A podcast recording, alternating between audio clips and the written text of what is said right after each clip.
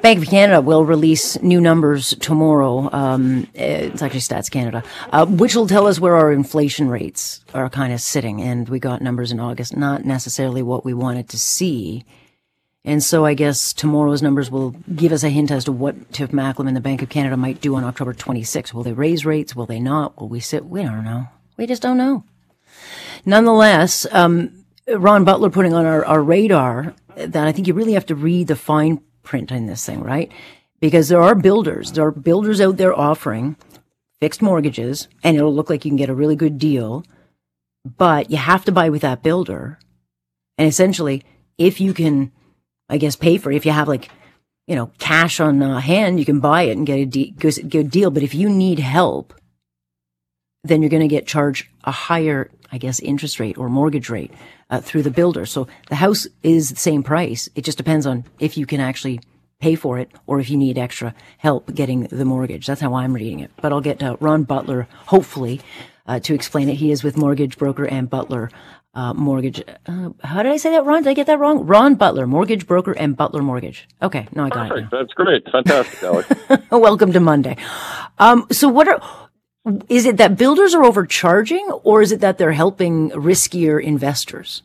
So this is just something that we saw uh, vastly in the 1990s. Uh, that's you know, if you're old, you can remember. That's the it's the only advantage mm. of being old, by the way.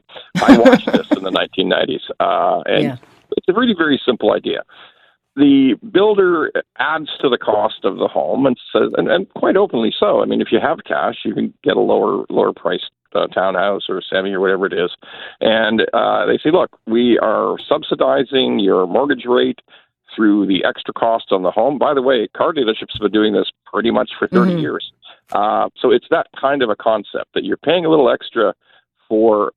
In the house business, the trouble is everything's not little. It's like forty, fifty thousand right. dollars, but you're paying extra for the price of the home.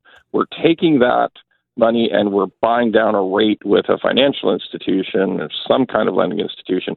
We're buying down your mortgage rate so it's an affordable payment but you still have to come up with 20 or 25% down payment. So it's just a, a method to try to let people purchase a home. There's nothing necessarily illegitimate about it. We just urge people to be very careful in reviewing those calculations to make sure that it does make sense. You should get somebody on the outside to look at the calculations of the extra yeah. You're paying for home. So I'm kind of envisioning in my head, like you go to the car dealership and they're like, look, we can bring your payments down under 300. We'll just put this massive balloon payment on and you'll pay $4 million for the car after, but don't worry.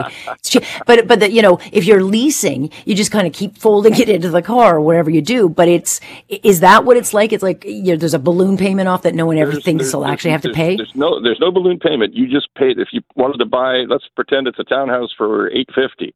If you wanted to buy it for cash, it's 850. If you want to finance it with this special program, it's eight ninety nine. So you're you're paying up front.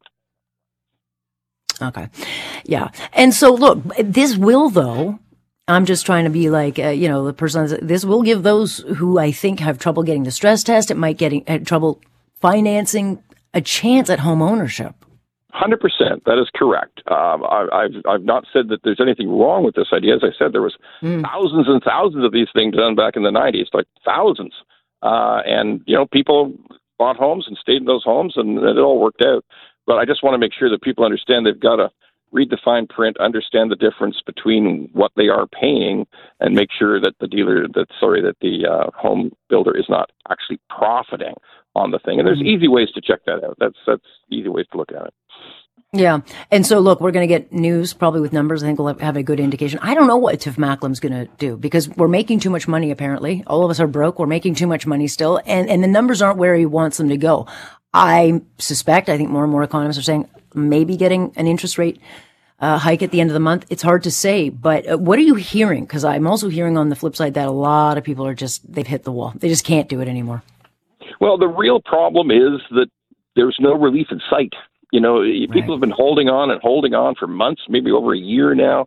They've been draining down savings. They've been dipping into credit cards. They've been doing anything to make sure they can make the mortgage payment, keep keep themselves in their home. The trouble is now that when will it ever come down? Is it going to be 6 mm-hmm. months, nine months? Is it going to be a year? I can't go nine more months doing this. I'm going to hit a wall. Yeah. So you're right. There's people who are considering selling today that weren't considering that a year ago or six months ago. Or, you know, if you're going to sell, you got to be in a position where you don't want to carry a, a mortgage, really. Because uh, a lot of people who got that great window run where you were paying like 1.9%, 1.7, and you're going to get out of that in like, what, two years, are going to be hitting a much different interest rate. And well, it can wipe out a lot of the savings that you've made. Yeah people who are really facing the pressure today are those people in those variable rates.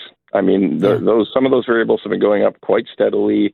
Some people are renewing today who bought oh, five years yeah. ago, and it's a substantial jump.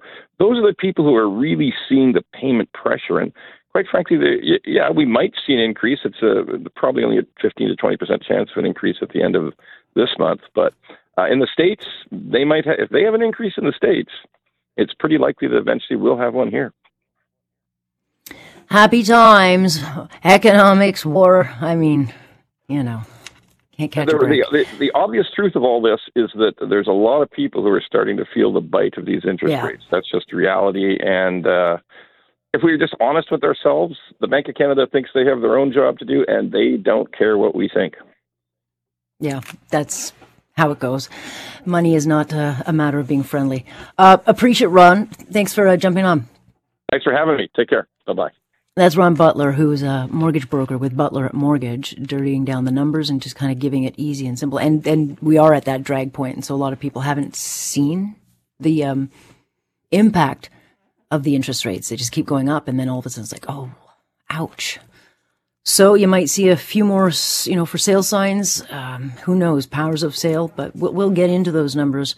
I guess on Tuesday's show, it's very busy